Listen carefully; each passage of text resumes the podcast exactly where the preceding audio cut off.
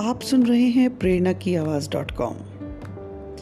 इस वर्ष हम हमारे राष्ट्र की स्वाधीनता के पिचहत्तरवीं वर्षगांठ का महा उत्सव मना रहे हैं।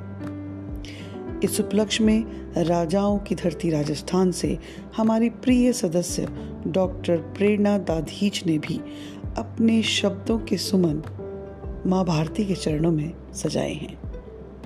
आइए सुनते हैं प्रेरणा की आवाज़ के इस पॉडकास्ट स्टेशन से माही के मधुर स्वर में प्रेरणा दाधीज की यह रचना।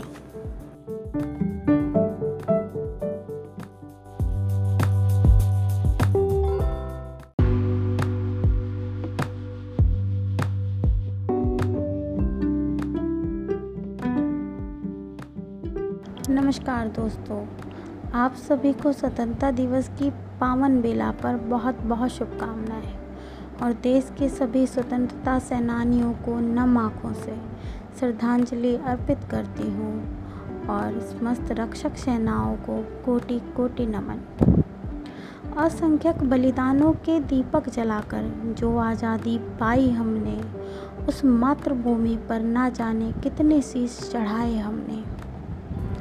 जिन वीर शहीदों को गमगीन नयनों से श्रद्धा सुमन अर्पित किए हमने। भगत सिंह आज़ाद, गुरु सुखदेव और दत्त गांधी सुषमा शास्त्री जैसे महान सपूतों को खोया हमने। इन्हें श्रद्धांजलि अर्पित करने के लिए शब्दों के जाल में उलझी हूँ। आखिर कहाँ से?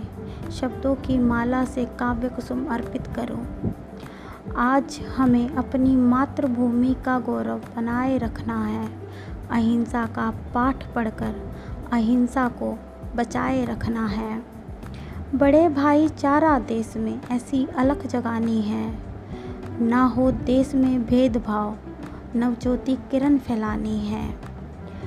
ना रहे देश में आतंकवाद का अंधेरा, ऐसी शक्ति दिखानी है। गांधी के सपनों का भारत, फिर सोने की चिड़िया बनानी है। भ्रष्टाचार की भीषण अग्नि को जड़ से मिटाना है। शिक्षा के गिरते स्तर को गुणवत्ता परक बनाना है। स्वच्छता की लहर को गाँव शहर तक ले जानी है। विज्ञान और शिक्षा की नवज्योति किरण फैलानी है। कलाम जी के सपनों का भारत, विकसित भारत ज़रूर बने, बनाना है। हर गाँव में कृषि से हरित क्रांति लानी है। मिटाकर भारत की गरीबी को नव विकास कराना है। महिला शिक्षा को फिर दिनों दिन बढ़ाना है। कन्या भ्रूण हत्या की भीषण अग्नि को देश से बुझानी है। रोग व्याधि को मिटाकर स्वास्थ्य की ज्योति जलानी है। लोकतांत्रिक अलोकतांत्रिक के अंधेरे को मिटाकर नव लोकतांत्रिक भारत बनाना है। अलोकतांत्रिक के अंधेरे को मिटाकर नव लोकतांत्रिक भारत बनाना है। फिर से हमें अपना हिंदुस्तान जगत गुरु अवश्य बनाना है, अवश्य बनाना है। जय हिंद, जय भारत।